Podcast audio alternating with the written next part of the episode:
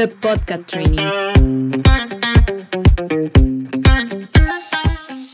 Hola, hola queridos y queridas, bienvenidos a The Podcast Training, el podcast donde exploramos el fascinante mundo de la ciencia del comportamiento aplicada a los gatos. Yo soy María Paula Méndez. Y yo soy Hernán Pesis, somos amigos y colegas apasionados por el tema. Ambos somos analistas de conducta especializados en comportamiento felino y estamos aquí para compartir nuestro conocimiento y experiencia contigo.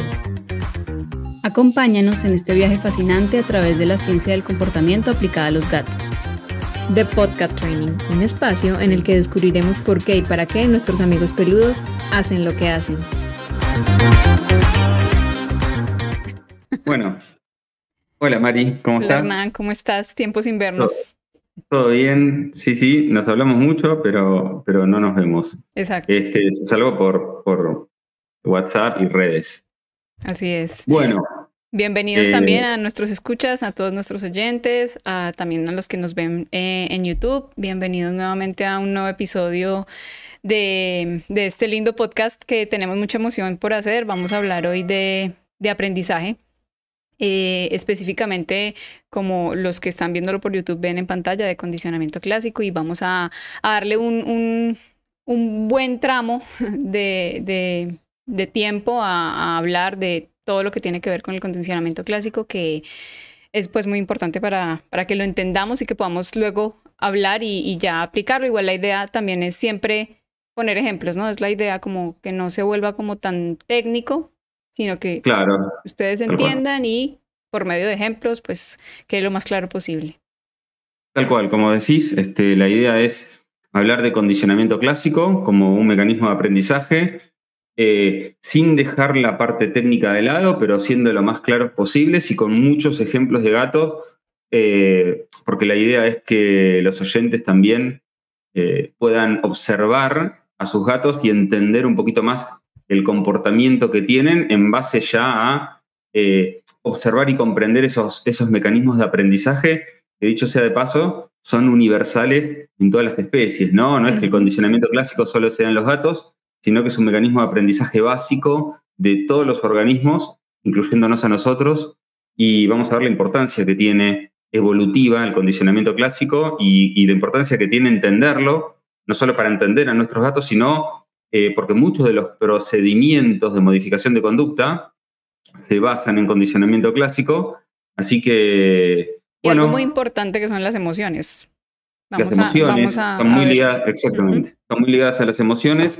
Y bueno, la idea es este, un poquito introducirlos al- al- a este mecanismo. Eh, el, que, el que nos escucha y, y ha transitado por la carrera de psicología o, o análisis de la conducta, sabrá que condicionamiento clásico, podemos hablar un año de condicionamiento clásico y es, este, puede hacerse un poquito complejo, ¿no? En algunos, algunos aspectos. Pero bueno, vamos a hacerlo lo más eh, ameno posible, sin dejar el rigor técnico que, que caracteriza el podcast. Y, y bueno, para que todos aprendan a observar a sus gatos y entenderlos un poquito más desde la ciencia del comportamiento, ¿no? Exacto. Así que eh, yo traje, Mari, una introducción, un ejemplo, que sería el siguiente. Si yo te preguntara, si vos fueras del público y te preguntara, ¿por qué cuando sacás la transportadora tu gato sale disparando? Soy del Bueno. público.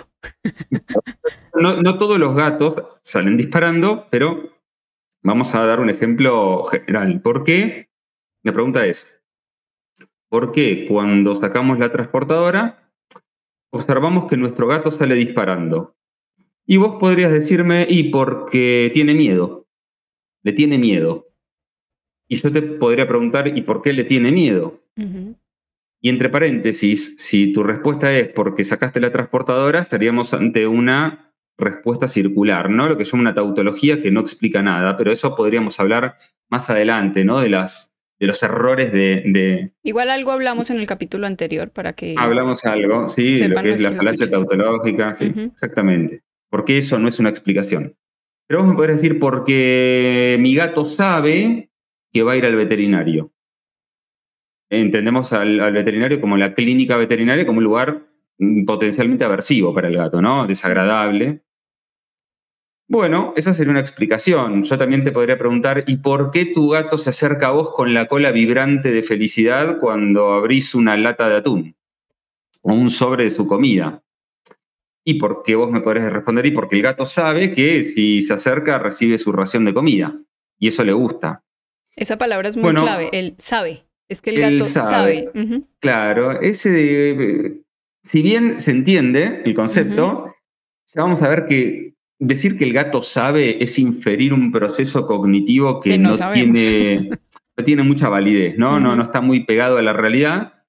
Lo que sí sabemos y lo que sí se puede comprobar es que tanto en un ejemplo como en el otro, el gato ha aprendido que ese estímulo, llámese transportadora o sonido de apertura del sobre de comida, predice con altas probabilidades que va a llegar ya sea a la clínica Atenea, ya llegó Atenea, para los que no ven en... Siempre, en todos los capítulos ella está entrenada. En todos los capítulos está la gatita de, Mari. Eh, entonces, lo que sí sabemos, eso sí sabemos, es que el gato ha aprendido que eh, la transportadora predice con altas probabilidades la visita a la clínica veterinaria, que para el gato es desagradable y en el otro caso predice con altas probabilidades que va a llegar su ración de comida que al gato le gusta. Es decir, el elemento clave acá es aprendizaje, por un lado, hay un aprendizaje y la predicción, ¿no? O sea, es un aprendizaje que permite al gato predecir eventos futuros sin tener contacto con ese evento. Y eso es sumamente importante a nivel evolutivo, ¿no? Poder predecir un evento sin tener contacto directo con ese evento, ya sea aversivo, ya vamos a ver las palabras aversivo y apetitivo, ¿no? Pero, antes, ya sea desagradable o agradable. Yo te interrumpo. Antes de que continuemos y, para hacer un paréntesis ahí, podremos dar la explicación o la definición de qué es aprendizaje. Yo tengo una, una que, que tengo una, una, definición técnica de diccionario que la, la voy a leer textualmente, pero podemos eh, darle como a nuestros oyentes un, un resumen de qué es aprender antes de, continuar con, con los otros términos. Entonces yo tengo acá toda modificación de un organismo producto de la experiencia y que producirá cambios relativamente permanentes en su conducta presente o futura. Exactamente. Es así. El aprendizaje entendido como, yo siempre hago la diferencia, ¿no? Porque cuando uno estudia en la carrera psicología el aprendizaje, entran a mezclarse un montón de cosas que tienen que ver con pedagogía y, y cuando hablamos de aprendizaje hablamos de aprendizaje básico, ¿no? Que es eso, es la adquisición de repertorios de conducta, ¿no? Eh, como, vos, como vos dijiste, ¿no? Es, un cambio relativamente permanente de distintos repertorios de conducta eh, que es producto de la experiencia. ¿Y la experiencia con qué? Y con el ambiente, ¿no? en donde hay mecanismos de aprendizaje subyacentes que hacen posible este, esa, esa, experiencia. Es decir, el para que haya aprendizaje, tiene que haber experiencia, tiene que haber cambio en, en conductas, pero también tiene que estar identificados esos mecanismos de aprendizaje básicos que lo hacen posible. Y que son tres, básicamente. El aprendizaje, lo que se llama aprendizaje uniestimular, que, o preasociativo, que no importa, condicionamiento clásico y el condicionamiento operante. Y hoy justamente vamos a hablar de condicionamiento clásico. ¿sí? Y cuando, eh, para que hagamos también ahí eh, otro paréntesis, cuando hablamos de repertorio de conductas, es un conjunto de, de conductas que tenga ese organismo o ese, ese individuo. Exactamente. Para que se entienda el eh, repertorio que es. Claro, el repertorio de conductas es, un, como decís, un, conjunto de conductas que ya vienen con el organismo, es decir, ya pertenecen a la especie en cuestión, y otras que pueden ser moldeadas y adquiridas, ¿no? que no pertenecen a la, especie, no, no, no, no, viene con, la filogenia de esa especie, pero sí se puede moldear y entrenar. ¿sí? Obviamente todo tiene un límite, no podemos enseñarle al gato a escribir poesía de no sé, no conozco mucho de poesía, ah, claro, pero en los de Borges. Claro, no, eh, dentro de los límites fisiológicos y, psicológicos de cada animal, bueno, eh, se puede moldear. Nosotros podemos enseñarle a un gato, ponele, a dar la patita cuando no está dentro de su repertorio eh, natural.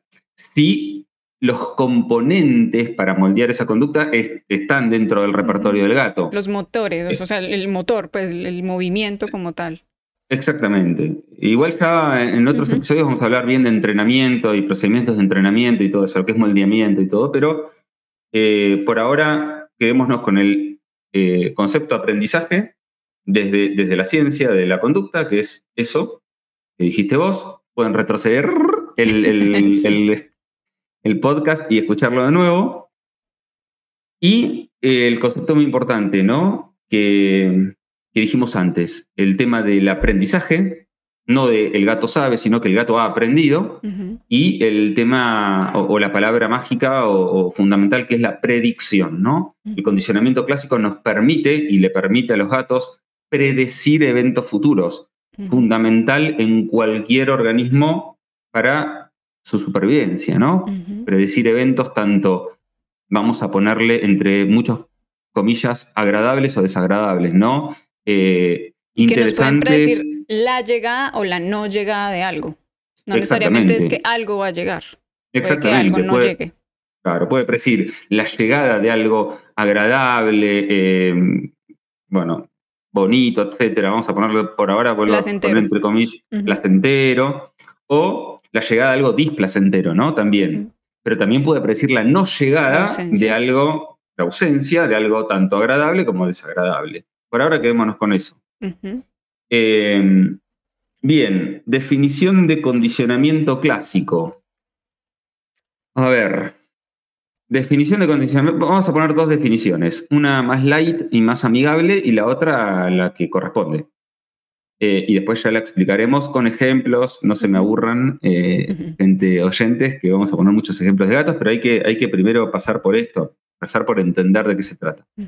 Bueno, el condicionamiento clásico es un mecanismo, un proceso de aprendizaje asociativo comunes a todos los organismos que permite, como dijimos antes, predecir eventos. ¿sí? Gracias al condicionamiento clásico se pueden dar otros tipos de aprendizajes que vamos a ver más adelante, que nos permiten operar sobre el entorno para modificarlo, fundamental para la supervivencia, pero primero gracias al condicionamiento clásico, podemos predecir eventos. Y cuando hablamos de asociar, estamos hablando de como linkear, de unir. Exactamente, asociar dos eventos, ¿sí? Em, ahora, la definición más, este, más técnica, así que no se me asusten, pero se las voy a dar, es condicionamiento clásico, es un mecanismo de aprendizaje asociativo que, por el cual un estímulo neutro, es decir, un estímulo, un evento que no producía ningún tipo de reacción en un organismo, adquiere la función de provocar ese tipo de reacción a partir del emparejamiento, la asociación con otros estímulos que sí ya la provocaban naturalmente.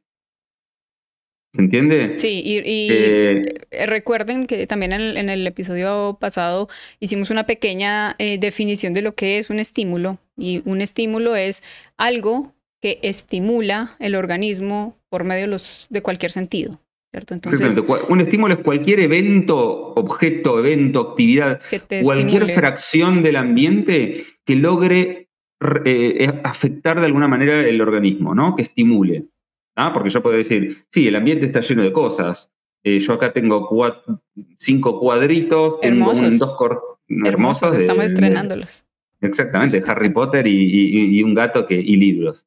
Eh, tengo una bicicleta fija atrás, que uso, claro, me la tengo de, para, para colgar ropa. No es neutro. Pero ningún, claro, que son objetos del ambiente, pero no, no, no están estimulándome. En cambio, mi pantalla de la computadora en este momento que estoy hablando con vos adquiere una función de estímulo, porque de alguna manera está afectando mi comportamiento. Entonces, estímulo es cualquier fracción del ambiente, llámese evento, eh, lugar, actividad, objeto, que de alguna manera afecta, ¿sí? tiene una acción directa sobre nuestro organismo. Eso es un estímulo. Exacto. Así que, bien. Y estamos hablando de respuestas a estímulos. Exactamente. Y vamos a, de pronto hacer ahí como la diferencia entre qué es una conducta y qué es una respuesta. Ya hablamos en el otro episodio de qué era conducta, pero ¿cuál es la diferencia entre respuesta y conducta? Dila.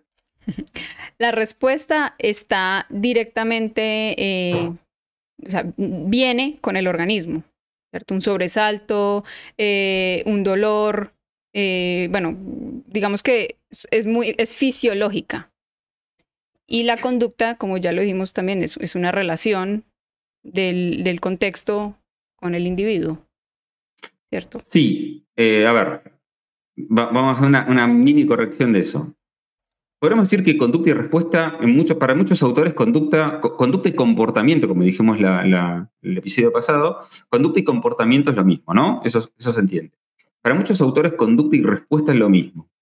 Técnicamente no tanto, porque conducta es la relación, la interacción que un organismo tiene con el entorno. Eso es conducta. El hacer, la acción. Claro. La acción, la reacción, es, hay un montón de es la forma de interactuar con el entorno que tiene un organismo, eso llamamos conducta. Si quieren pasar al episodio 2, ahí se explica bien qué es conducta. Respuesta, primero, eh, la, característica que tiene la respuesta es que es una fracción de esa conducta, es decir, es una, una sección de una conducta que podemos de alguna manera medirla. ¿sí? Distintos parámetros de respuesta existen, por ejemplo, la frecuencia, es decir, la tasa de respuesta, es la cantidad de respuestas que da un organismo en una unidad de tiempo. Podemos medir la duración, la intensidad, podemos medir la latencia, que es la, eh, el, tiempo que transcurre entre la aparición de un estímulo y la aparición de la respuesta. Por ejemplo, en, la latencia en, deportes, en psicología deportiva es muy importante, porque entre que el, organizador dispara el petardo, no sé cómo se llama, eh, la bengala y los corredores salen, evidentemente entre el sonido de la bengala y el corredor tiene que haber muy baja latencia, ¿no? Para que sea más efectivo. Entonces entrena la latencia. Entonces, respuesta es un comportamiento que de alguna manera puede ser medido, puede ser de alguna manera, eh, podemos medir esos parámetros y a la vez responde a un estímulo, ¿no? Siempre está respondiendo a un estímulo. Entonces, responde ahí la conducta la, conducta eh, se ejecuta también sobre el estímulo. Eso también es la diferencia, ¿o no? Que en, la respuesta se, responde a y la, y la conducta como tal, el hacer, el ejecutar es sobre un estímulo. Claro, en realidad yo para no hacer para no hacer lío a la gente, a los oyentes que están escuchando, yo diría que por ahora hablemos de conducta y respuesta como lo mismo, ¿sí?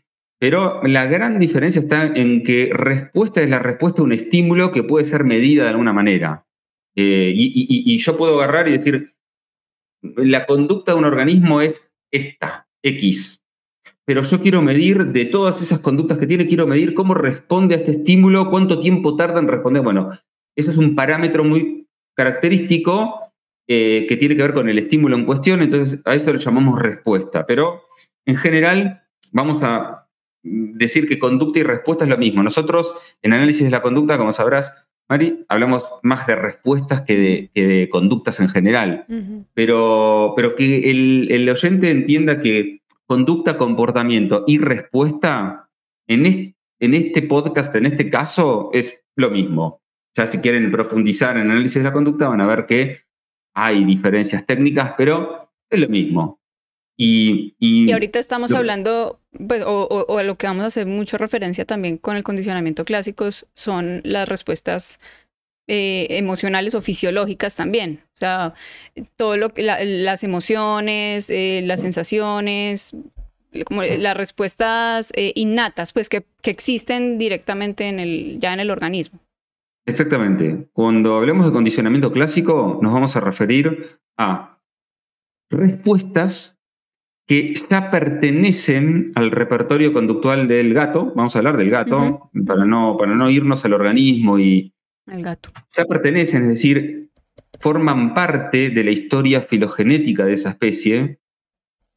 Y lo que hace el condicionamiento clásico es que el gato aprende a dar esas respuestas a estímulos novedosos. Exacto. Pero la respuesta no es nueva, sino que ya está dentro del repertorio conductual del gato.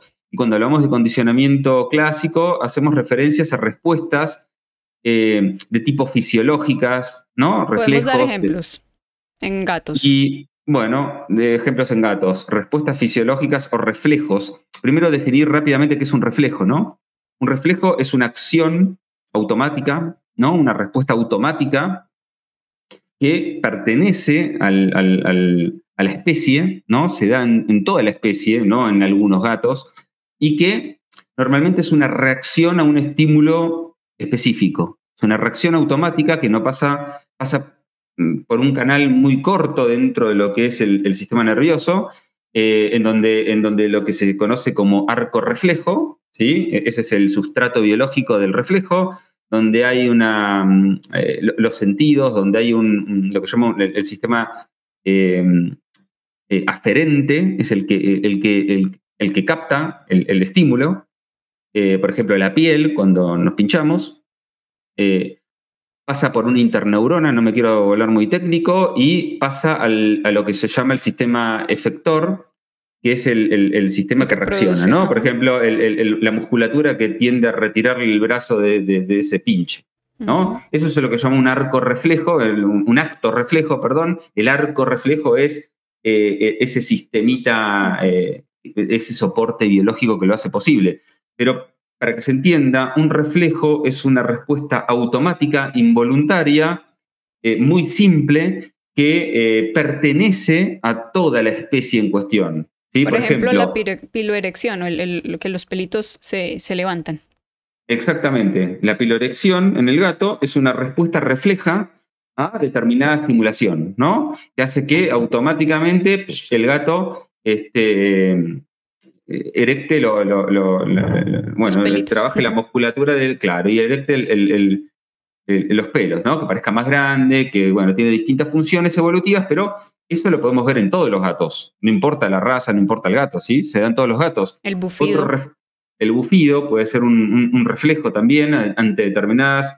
Eh, puede adquirir la función de, reflejo y, no, y otras operantes, pero no me quiero ir más adelante. Lo veremos más adelante. Exactamente, es un reflejo. Otro reflejo muy conocido en el gato es el reflejo de enderezamiento, cuando arrojamos un Bueno, nadie, yo no digo que arrojen a un gato, pero cuando el gato cae de espaldas a si cae en determinada altura, el gato puede, tiene un reflejo automatizado donde gira con toda una secuencia, un, patrón fijo, en donde gira y cae parado, ¿no? Y tenemos un montón, la midriasis, por ejemplo, la dilatación de pupilas ante determinados estímulos, también es un reflejo. Otro reflejo muy común en el gato es el de orientación de los pabellones auditivos, ¿no? Donde escuchan un sonido que no conocen. Además. Son independientes, con sus 32 músculos cada uno, pueden rotar de forma independiente y detectar muy bien de dónde proviene el sonido.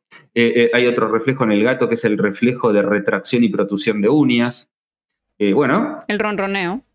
El ronroneo también es un, podemos considerar un reflejo. Es decir, el gato tiene reflejos que comparte con nosotros. Por ejemplo, ante un estímulo que le da miedo, eh, puede haber una dilatación pupilar. Nosotros también. O también nos erizamos la piel. También nos erizamos, eh, pero no, si nos caemos de espalda, no creo que nos enderezamos. Que, no, que, caemos con los cuatro, los cuatro manos y pies ahí. Eh, seguramente nos, rompamos la carisma. Claro. contra el planeta. claro, básicamente para que entienda la gente, reflejo es eh, una respuesta automatizada que ha sido adquirida a lo largo de la filogenia de toda la especie y se, comparte, y automatizada, involuntaria y, simple, ¿no? Eh, que tiene un valor de supervivencia muy importante, porque ante determinada estimulación, por ejemplo, que puede dañarnos, un, por ejemplo, el gato de repente está caminando y, apoya la pata en una hornalla caliente lo primero que va a hacer es retirar la, bueno, pegar un salto de aquellos y retirar la pata. Esa respuesta refleja puede salvarle la vida, porque no es que el gato pisa la hornalla y mientras se va quemando dice, che, ¿sabes que estoy sintiendo olor a quemado? ¿Qué puede ser? Y, reflexiona, y puede que me esté quemando porque estoy sintiendo un leve dolor. Y ahí oh, decidiré retirar la pata. Bueno, en todo ese proceso, ya la pata está en, quemadura de tercer grado hasta el hueso. Entonces, los reflejos los que nos permiten es eh, entrar en contacto con determinada estimulación y rápidamente resolver ese, e, e, ese, en este caso, resolver ese problema. Otro también sería, por ejemplo, la salivación, que eso la, pues la tenemos todos eh, ante un estímulo apetitivo eh, como podría ser la comida, y lo que, lo que el, cuerpo hace cuando saliva realmente es prepararse, porque el, proceso digestivo comienza desde la boca. Entonces, empezar a, preparar toda esta amilasa salival que ayuda a que podamos ingerir los alimentos. Entonces, eso también sería algo que incluso compartimos pues, muchas especies. Claro, claro, claro. Por lo menos los mamíferos. Exactamente. Entonces hay el reflejo, el, reflejo de succión en el gato, también, cuando es gatito. Eh, otros reflejos son eh, el, el, maullido, casi te diría es un reflejo ante determinada estimulación, frío, hambre, eh, aislamiento. Entonces, ya podríamos hablar más adelante de gatitos y todo lo demás. Pero bueno, que se entienda que el reflejo es eso, ¿no? Y cuando hablamos de condicionamiento clásico, hablamos de que la capacidad que tiene el gato de responder de forma refleja ante determinados estímulos puede derivar en la misma respuesta, pero ante estímulos que normalmente no la provocaban. ¿Se entiende? Por eso vuelvo a repetir la definición. Condicionamiento clásico es un mecanismo de aprendizaje asociativo en donde un estímulo que en principio era neutro, es decir, no provocaba ninguna respuesta refleja en el gato, ha adquirido esa función a través del emparejamiento de las asociaciones con estímulos que sí la producían. Porque ha pasado por un proceso de aprendizaje. Esa es la, exactamente. ¿Y cuál es el proceso de aprendizaje? Bueno, condicionamiento clásico. Que también, digo, ya que estamos con esto, lo pueden encontrar como condicionamiento clásico, como condicionamiento pavloviano, ya vamos a hablar de Pablo, y condicionamiento respondiente. Pero lo normal es que lo más común es llamarlo condicionamiento clásico pavloviano. Mm. ¿sí? Nosotros vamos a hablar de clásico. Em, y dijimos, cuyo valor adaptativo importante es la predicción. ¿sí? Son dos palabras muy importantes a tener en cuenta. Muy importante. La predicción y, la, adaptación. Exactamente. Eh, a ver, vamos a hablar de eh, Podríamos aquí, mm, ya que estamos como tocando por ahí esos, esos, esos términos, hablar de qué sería un estímulo incondicionado y qué sería una respuesta incondicionada, como para empezarle a meter palabras técnicas. desde lo un poquitito de palabras técnicas me parece bien y, está bueno para que se entienda. Bueno, hablamos de reflejos, ¿sí? O sea, respuestas que están ya forman parte del organismo, forman parte del gato. Bueno, a esas respuestas reflejas psicofisiológicas que forman parte del gato. Sin aprendizaje que no han pasado por ningún tipo de aprendizaje. Que no han pasado por un aprendizaje previo. No, un gato vos lo, lo, arrojas mm, eh, eh, patas para arriba. Se va a voltear. En determinado autor y, se va a voltear sin necesidad de haberlo aprendido. No lo hagan en su casa. Eh, o hay otro reflejo muy común que es el reflejo de cuando la madre toma a los gatitos del pellejo ¿sí? para transportarlos, se activa un reflejo que hace que el gatito quede congeladito, quieto, y retraiga las patitas y, hacia el cuerpo para evitar chocarse y evitar moverse y que la madre los pueda transportar eh, naturalmente. Reflejo que se pierde con el tiempo, por eso no hay que agarrar a los gatos del pellejo cuando son adultos, porque les provocamos malestar nada más. Bueno, eh, vamos a hablar de dos conceptos importantes. A ver qué te parece. Primero, a estos reflejos, a estas respuestas automáticas, las vamos a llamar respuestas incondicionadas. ¿Sí? Incondicionadas o, incondicionales. Se pueden las dos.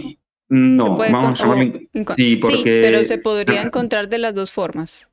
Sí, pero en inglés es, es, por la traducción.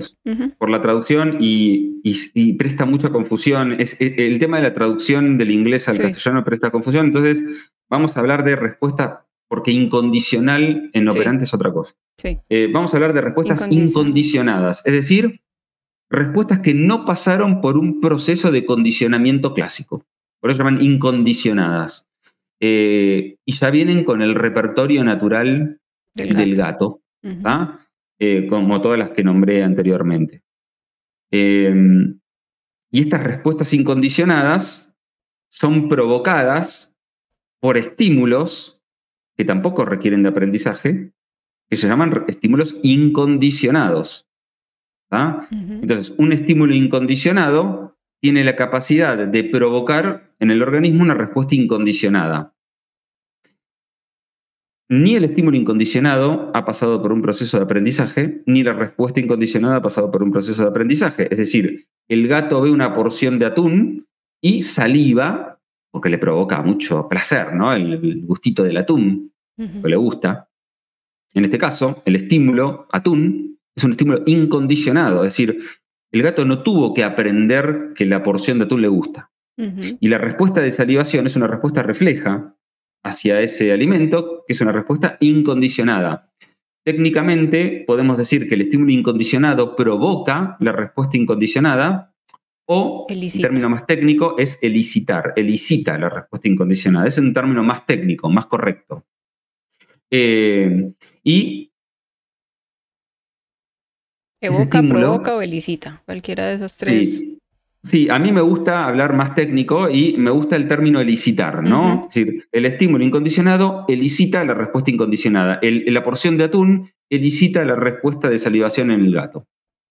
Pero si quieren decirle provoca. Dejémosle provoca para que la gente no se nos vaya a confundir. Exacto. Entonces, en, este caso, el estímulo atún provoca, la, la respuesta de salivación. ¿Por qué? Porque el atún le gusta el gato y no necesito aprender qué es el atún o por qué le gusta, simplemente le gusta y la respuesta de salivación no la necesito aprender. Se da porque forma parte del repertorio de respuestas reflejas del gato. Eh, por ejemplo, volvemos al gato que es, lo agarramos y lo tiramos de una determinada altura. Una determinada posición, ¿sí? un determinado evento, puede ser el estímulo incondicionado y la respuesta refleja de enderezamiento es la respuesta incondicionada, ¿no? En este caso estamos hablando de lo mismo. Un estímulo incondicionado que provoca esa respuesta incondicionada que es la respuesta de enderezamiento. El estímulo en el gatito, el estímulo de eh, sentir que la madre lo toma el gatito de la parte de atrás del cuello, el pellejo, provoca en el gatito una respuesta incondicionada de retracción, congelamiento, eh, eh, este, freezing, eh, para que la madre pueda transportarlo tranquilamente.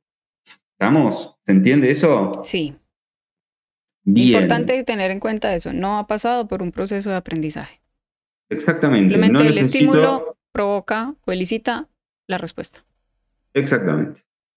Y ahora te dejo que me cuentes, Mari, hablando de estímulos incondicionados, ¿qué dos tipos de estímulos incondicionados podemos encontrar según su valor motivacional? ¿no? Vamos a ponerle valor motivacional.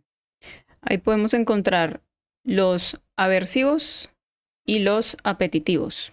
Entonces vamos a pensar o vamos a, enfocarnos en ver lo aversivo como algo que genera un distanciamiento algo que mm, no, no provoca un acercamiento como si lo haría un apetitivo. Por ejemplo, algo, algo que no le gusta al gato, podríamos decirlo, o algo que le gusta al gato. ¿Cierto? Entonces, eso. Que puede generar, por ejemplo, el, aversivo puede generar evitación, escape, huida en el gato. Y el, apetitivo puede generar aproximación, eh, acercamiento, Claro, técnicamente, cuando hablamos de estímulos apetitivos, nos estamos refiriendo a todos aquellos estímulos que provocan naturalmente en el gato, o en el gato, en un organismo cualquiera, un acercamiento hacia ese estímulo, una aproximación hacia ese estímulo. mientras que aversivo normalmente provoca un alejamiento, una evitación a ese estímulo, por su carácter apetitivo y aversivo, y vamos a darnos la, libertad eh, de llamarlos agradables o desagradables. Exacto. que le gusta o no le gusta. yo, le gusta no le gusta. Yo ya, sé que los profesionales que nos escuchan mm, ¿viste? Van, a decir, no, pero como agradables y desagradables, este, no, es otra cosa. Bueno, entiendan que no es un curso ni un máster en análisis de la conducta, se trata de un podcast y, y la gente tiene que entenderlo. Entonces, vamos a decir que estímulo incondicionado aversivo provoca un alejamiento, una evitación porque le desagrada al gato, porque no está bueno. Y apetitivo provoca un acercamiento, una aproximación porque es agradable. ¿Eh? Agradable, desagradable. Hermana, quiero hacer un paréntesis de lo que acabas de decir también, porque es importante para los oyentes que eh, entiendan que obviamente esto no está enfocado a, que sea una formación, que sea un curso, que sea un taller, nada de esto, sino simplemente a dar información y la idea de estos primeros episodios que tal vez los van a sentir un poco más técnicos que los más adelante, es básicamente darles a ustedes las bases para que puedan entender cuando estemos hablando de algún tema en específico eh, con respecto a los gatos, cuando digamos condicionamiento clásico, cuando hablemos de estímulo, conducta, de elicitar, que ustedes tengan como ese, ese, esa base y sepan de lo que estamos hablando. Entonces, si de pronto eh, están viendo que está muy técnico, que no entienden algo, como dijo Hernán, devuélvanse. devuélvanse a escucharlo. exactamente, o pueden preguntar también, ¿no? En, Instagram, en, que es el, canal que más interacción tiene, eh, pueden preguntar perfecto lo que quieran. Pero es importante lo que acabas de decir, Mari, porque también la idea del podcast es la ciencia del comportamiento aplicada a los gatos. Si buscan cinco maneras de hacer feliz un gato, no lo van a encontrar en este podcast porque no es el objetivo, básicamente. El objetivo es llevar ciencia del comportamiento, el análisis de la conducta, a la aplicación en gatos de la manera más didáctica posible, pero sin dejar de lado el rigor técnico, porque sería como tener un podcast sobre no sé, sobre cirugía y en vez de hablar de escalpelo y explicar lo que es un escalpelo, decimos cuchillito. Y la realidad es que no es un cuchillito. Pero bueno, eh, nos damos licencias como esta de aversivo y apetitivo, agradable y desagradable, pero tampoco podemos dejar de eh, los, los, técnicos de lado, porque de hacerlo corremos el riesgo de alejarnos de la, de la parte teórico-práctica y ya sería bastante errado de nuestra parte, porque implicaría una afectación en, todos los procedimientos y demás, es, explicaremos más adelante. Entonces, mm, es un podcast de ciencia del comportamiento aplicada a gatos. Y para divertirnos también. Para divertirnos, obviamente, sí, sin eso no, lo haríamos. Y para que la gente aprenda un poquito más eh, de qué se trata la ciencia del comportamiento, cuál es su terminología de forma lo más didáctica posible y divertida y con ejemplos, pero no es un recetario de cómo tu gato puede ser feliz ni, demás, es porque no va por este lado. Exactamente. Y está buena la aclaración. para que ustedes aprendan. Exactamente, ¿sí? O, entiendan aprendan a observar, aprendan a observar su contexto y, a observar con un ojo con un ojo más crítico, ¿sí? Un ojo más este, apegado a los datos y no el gato feliz, no feliz. Podemos hablar más adelante de emociones. Eh, bien, entonces tenemos un estímulo incondicionado que no necesariamente, o sea, no, no, no, no, no pasó por un proceso de aprendizaje, una provoca una respuesta incondicionada, que es una respuesta refleja, es una respuesta eh, que forma parte del repertorio del gato, de, toda la especie, no de ese gato en cuestión, de toda la especie, y que de alguna manera ese estímulo logra provocar esa reacción, ¿no? Eh, ese es eh, el, aprendizaje mm, reflejo más básico. Y este estímulo incondicionado, dijimos, puede ser de dos, dos funciones, pueden tener dos, dos tipos de estímulos. Bien. Uno es aversivo, es decir, un estímulo que provoca el alejamiento, el rechazo del gato porque es desagradable, y el otro apetitivo porque provoca un acercamiento, una aproximación, porque es agradable y vuelvo a remarcar, entre comillas, agradable y desagradable para que la gente entienda. ¿sí? Pero técnicamente uno provoca aproximación y el otro provoca escape o evitación. Vamos. Eh, bueno, las respuestas reflejas ya hablamos y hay algo importante acá, en todo esto. Eh, no voy a adentrarme en lo que es la definición y, hablar de emociones, porque ya lo vamos a hacer y es bastante más, más eh, largo, pero podemos decir ahora que la emoción tiene mucho que ver con una respuesta fisiológica. Vamos a poner un ejemplo.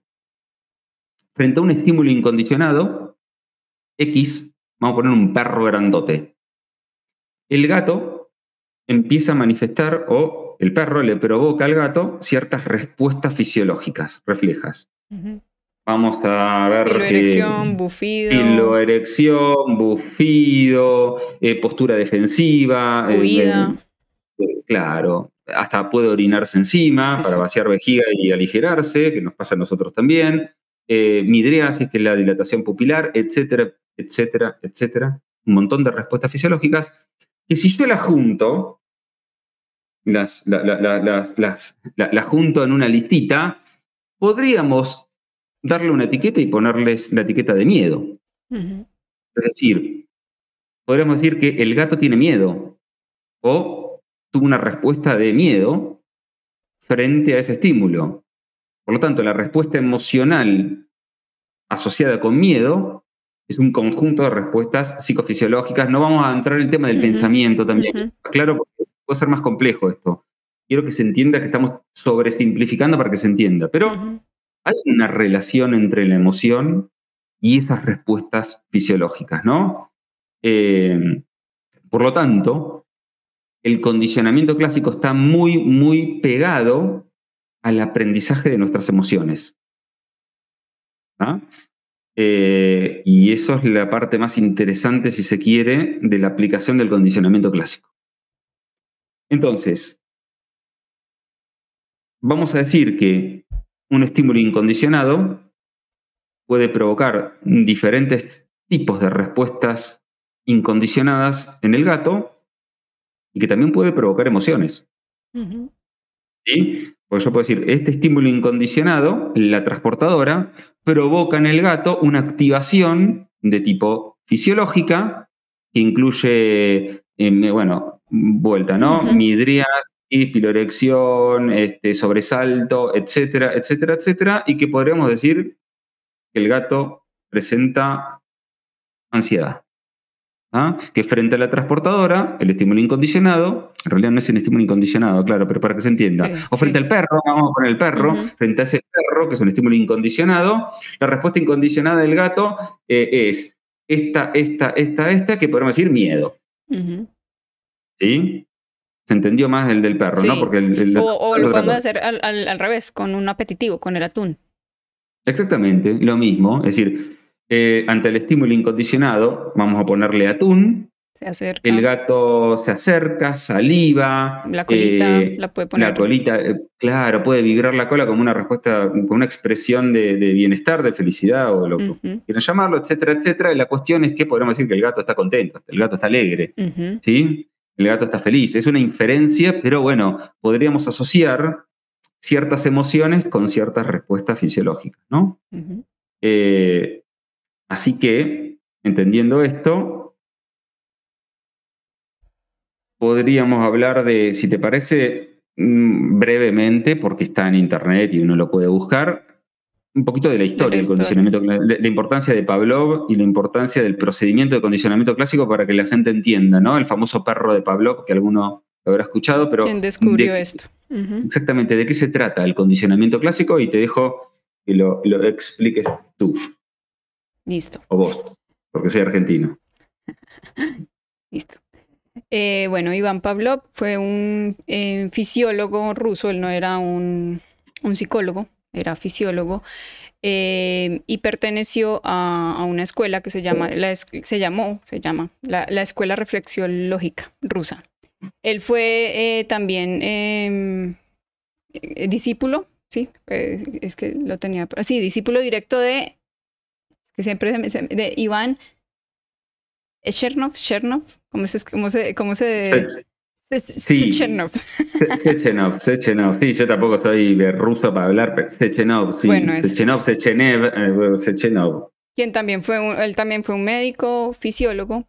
Eh, y bueno, realmente él, lo que, en lo que trabajaba era en el estudio de los jugos gástricos, de cómo funcionaba como todo el aparato digestivo y siempre eh, utilizó en sus investigaciones, en sus experimentos, perros. Entonces él eh, pues, experimentaba con, con, los perros y estudiaba todo el proceso de salivación eh, de los perros ante, pues, cómo, cómo, lo hacía con la comida. Entonces él le les daba eh, polvo de carne y... Ah, pues, claro, una cosita. Les daba polvo de carne porque provocaba con el polvo seco más salivación que si le daba un trozo de carne húmeda. Exacto. Entonces, bueno, él, comenzó a, trabajar con, los, perros y pues obviamente a medida que iban pasando los, el tiempo de, en su investigación y en sus trabajos, empezó a notar que ante ciertas otras cosas que pasaban en el contexto, antes de que llegara la comida, los perros empezaban a salivar. Que en ese momento para él fue como, mm, se me dañan los experimentos. O sea, esto, esto, me, esto me está interfiriendo. ¿Qué está pasando aquí?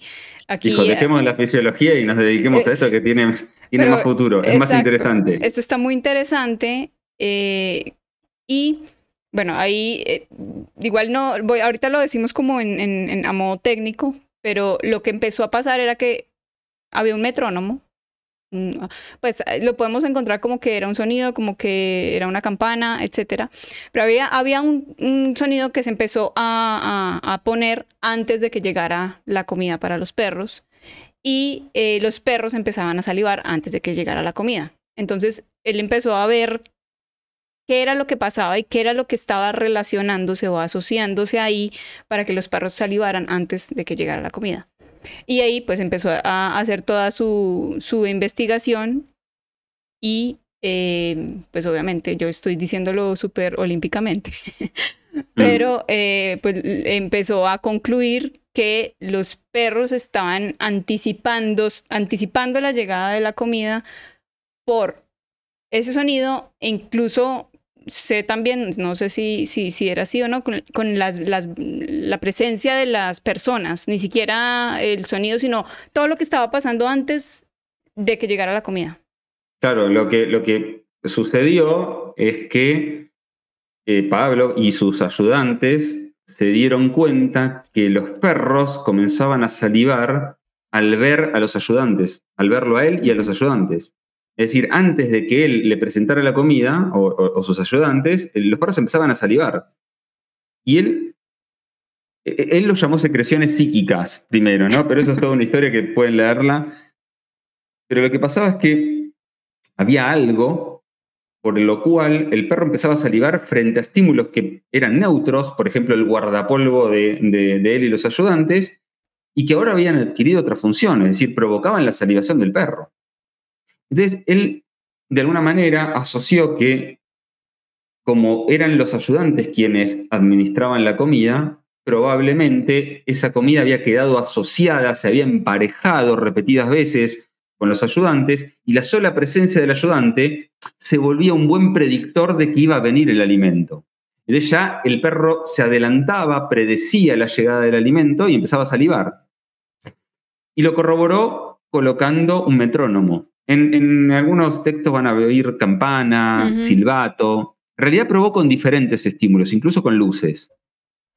Pero eh, colocó un metrónomo y lo que empezó a hacer es emparejar el sonido del metrónomo con la comida. Sonido, comida, sonido, comida. Y después se dio cuenta que el solo hecho de colocar el metrónomo, el mismo sonido, que en principio no provocaba ninguna respuesta, fisiológica en el perro empezaba a provocarla.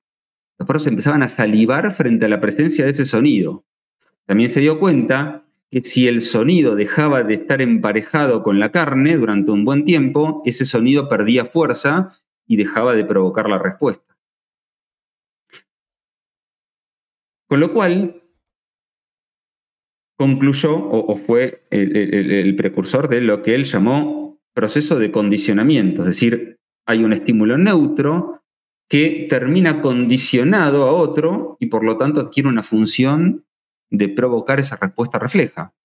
Entonces, a él, él llamó a esos estímulos que antes eran neutros, pero que ahora habían adquirido esa función, estímulos condicionados. ¿Se acuerdan que antes era incondicionado? Ahora están condicionados. Y las respuestas que se dan reflejas, pero ya no frente a un estímulo o un, no es una respuesta incondicionada, sino que se dan frente a un estímulo condicionado, él lo llamó respuestas condicionadas. A ver si se entiende. Eh, en la fase 1, el estímulo incondicionado, atún, provoca la respuesta incondicionada de salivación y aproximación del gato. La aproximación es un operante, pero entiéndanme, vamos a hablar para que sea claro para la gente. ¿No? Le provoca una respuesta de aproximación del gato. Una emoción agradable, mm, positiva, etcétera, etcétera. Ahora, como normalmente para darle la porción de atún tenemos que abrir la lata y la apertura de esa lata tiene un sonido determinado, que normalmente o en principio ese sonido es un sonido neutro, es un estímulo neutro que no provoca más que una pequeña respuesta de orientación del gato, las orejitas, pero nada más que eso. Tras repetidos emparejamientos, abro la lata, le doy la porción, abro la lata, le doy la porción, abro la lata, le doy la porción, ese sonido termina adquiriendo la misma función que la ración de comida. Es decir, el solo hecho de escuchar el sonido de apertura de la lata, el gato empieza a salivar y se aproxima. Entonces, a ese sonido, por medio de condicionamiento clásico, podríamos llamarlo estímulo condicionado y a la respuesta de salivación, ya no por la presencia de la porción de atún, sino por el sonido, llamamos respuesta condicionada. ¿Se entiende? Es la misma respuesta, solo que es una respuesta que es producto de un aprendizaje previo, condicionamiento clásico. Esa es la diferencia cuando hablamos de respuestas condicionadas, que son respuestas adquiridas por aprendizaje asociativo. Por ejemplo, todos, los, todos los gatos, podríamos decir, todos los gatos del mundo salivan ante la comida, pero no todos los gatos del mundo salivan ante la apertura de una lata de atún. Esos gatos, o sea, digamos que cuando hablamos de incondicionado, estamos hablando de la especie como tal, y cuando hablamos de condicionado, hablamos más del individuo, de la ontogenia, del aprendizaje individual de ese gato, porque no todos los gatos del mundo salivan ante, llámese apertura de atún, bolsita de galletas, etcétera. Ese sonido. Exactamente. La diferencia es que el, proceso es el mismo, solo que la respuesta incondicionada es una respuesta refleja que se da ante un estímulo incondicionado, no donde no hay un aprendizaje de por medio. En cambio, una respuesta condicionada sigue siendo una respuesta refleja, está dentro del repertorio de ese gato, no es que es nueva la respuesta. Exacto, es la misma. Las respuestas nuevas se aprenden por operantes, que nada que ver, por condicionamiento operante, pero en este caso solo que ahora el gato empieza a responder de forma refleja ante un estímulo que en principio no provocaba absolutamente nada, pero por emparejamiento con otro que sí la provocaba, empieza a provocar esa respuesta. Es decir, si yo agarro cualquier gato sin ningún tipo de experiencia y le abro una lata de atún y escucha el sonido clic-clac de la lata, probablemente me mire, pero no tenga ningún tipo de respuestas. Probablemente, si yo a un gato le pongo una transportadora en medio de la sala, probablemente la investigue, pero no obtenga ningún tipo de respuestas. Ahora bien, si yo emparejo el sonido de la lata de atún con la ración de atún, probablemente ese sonido provoque salivación en el gato. Y si emparejo la transportadora con un evento aversivo, con un estímulo aversivo, como es la clínica y todo lo que sucede dentro, probablemente activa una respuesta de ansiedad en el gato cuando presente la transportadora. Estímulos que previamente eran neutros adquirieron una función por medio de condicionamiento clásico se transformaron ya en estímulos condicionados. El primero condicionado apetitivo, el segundo condicionado aversivo. Y las respuestas condicionadas, en el primer caso, de aproximación, en el segundo caso, de, evitación o alejamiento. ¿Se entendió ahí? Sí. Perfecto. Eh, Importante, eh, cuando hablamos de estímulos condicionados y respuestas condicionadas, aquí sí se ha pasado por un proceso de aprendizaje.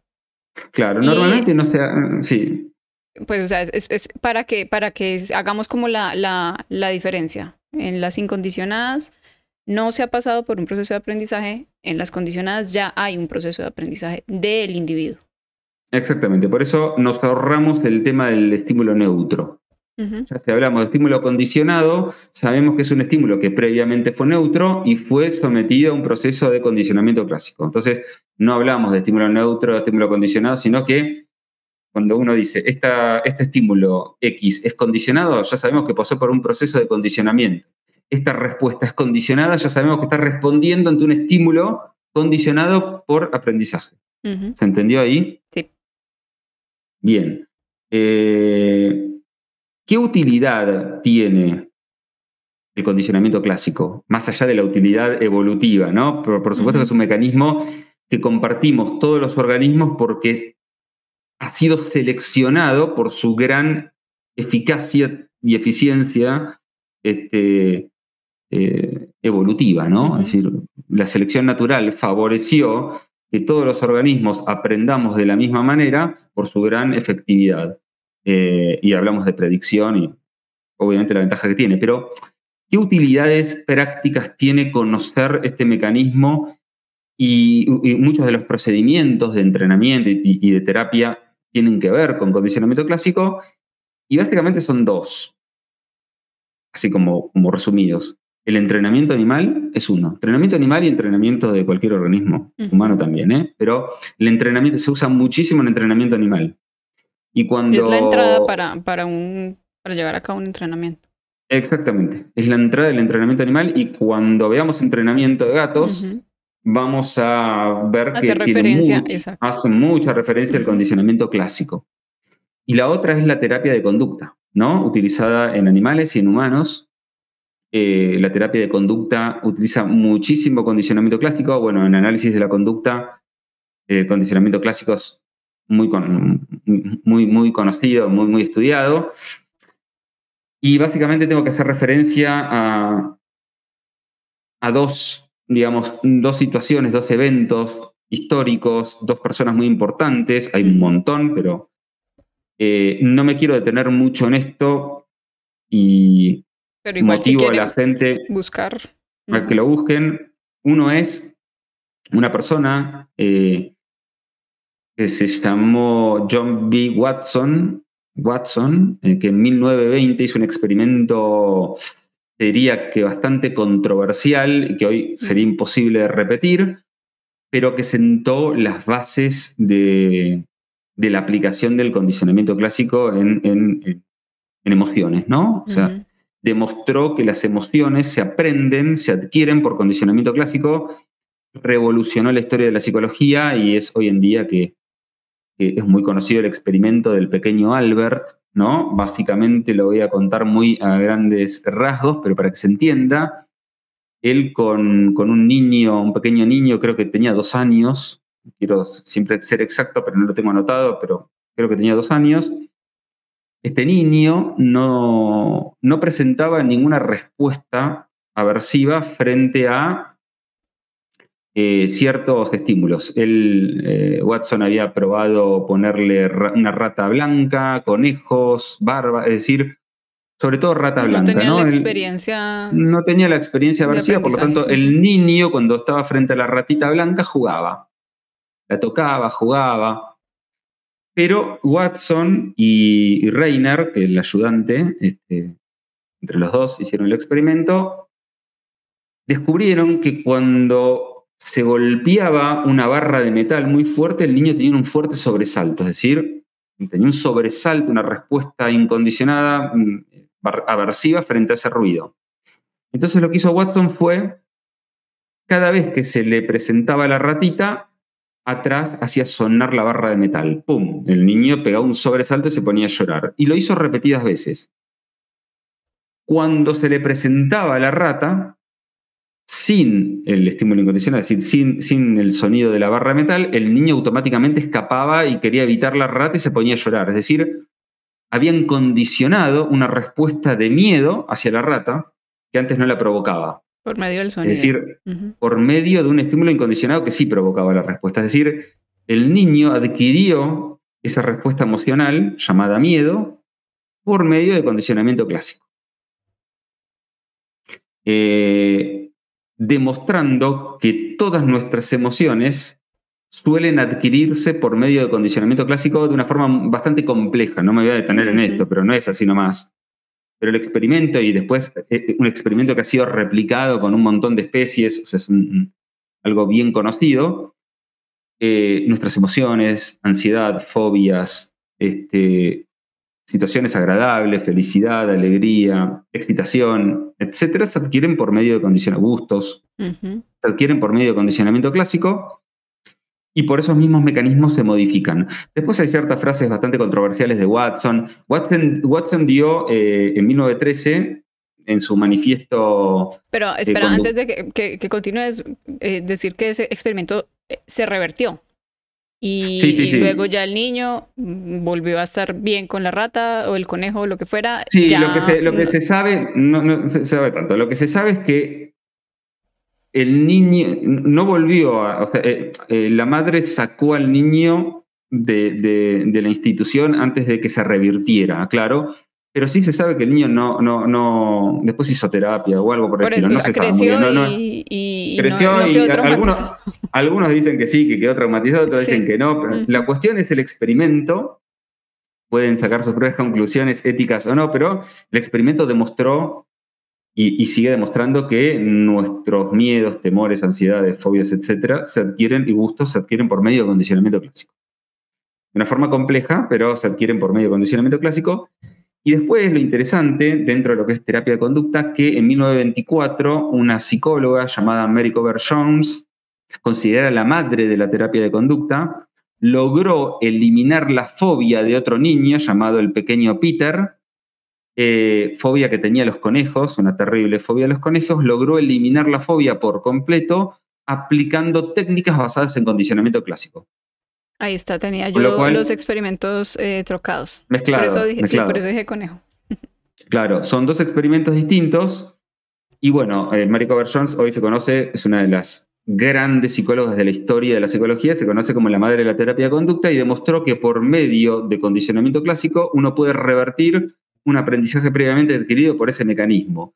Y de hecho, eh, gran, gran eh, parte de las técnicas de terapia de conducta y de modificación de conducta tienen eh, su base en procesos de aprendizaje basados en condicionamiento clásico, ¿no? por ejemplo, el tratamiento de fobias, de TOC, etcétera, etcétera. Hay un montón de, problemas psicológicos que tienen su base, entre otras cosas, en un trabajo de condicionamiento clásico. Bueno. Es que para no, para no ir más allá, eh, el dinero en los humanos. El dinero, claro. O sea, eso es un, al principio es un papel que, el dinero, no el dinero es nada. exactamente, es un estímulo condicionado. Imagínate que eh, a vos te ponen un fajo de, no sé en Colombia, pero un fajo de dinero apetitivo. Eh, y, y, sí, claro, es un papel que tiene un valor por medio asociativo y claro, el estímulo condicionado que te provoca una respuesta de excitación y de alegría si te depositan en, tu cuenta y si son dólares, por ejemplo en Argentina, pues provoca una respuesta excitatoria mucho y, y apetitiva mucho más alta. Pero básicamente ese mismo fajo que te provoca esa respuesta de felicidad, alegría, emocional, excitatoria, etcétera, etcétera, apetitiva, por eso nos gusta hablar con términos técnicos, para no nombrar toda e-, esa respuesta apetitiva, tal vez en una isla desierta tenga una función más útil como combustible de una fogata. Entonces, sea más apetitivo ver un humano. Exactamente. Entonces, eh, la función que adquiere ese estímulo va a depender de un contexto como todo, ¿no? O sea, en, un contexto de ciudad, en un contexto normal, natural, corriente, y un fajo, un buen fajo de dólares eh, constituye un estímulo condicionado eh, bastante importante, pero en una isla desierta tal vez pierde ese valor, ¿no? Apetitivo. Porque es un, el dinero es un estímulo eh, aprendido, ¿no? O sea, no tiene no, provoca ninguna respuesta natural emocional en nosotros, salvo por medio de aprendizaje, ¿no? Exacto. Este, igual que la droga, por ejemplo. Igual, que un montón de cosas.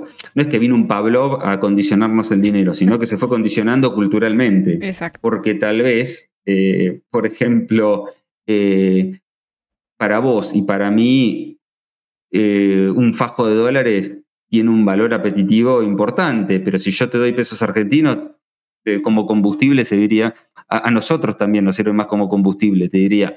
Pero, pero bueno. Cuando tú me hablas en miles de pesos, yo te digo, uy, dame 10. Porque en pesos colombianos eso es como si fueran... en, Argentina te puedo hablar de miles de pesos y son 3 dólares. Pero bueno, este, así estamos. O por ejemplo, la, la, llegada del humano a la casa, que muchas veces, o sea, el gato está esperando en la puerta, la colita vibra y busca el acercamiento porque el humano se volvió un estímulo condicionado. Se volvió un eh, estímulo condicionado cuyo valor apetitivo o aversivo va a depender de la historia de aprendizaje de ese gato. Si cada vez que llega la persona le pega una patada, vamos, a, pues exagerar, vamos a exagerar, obviamente que el valor de ese estímulo va a cambiar. Será aversivo.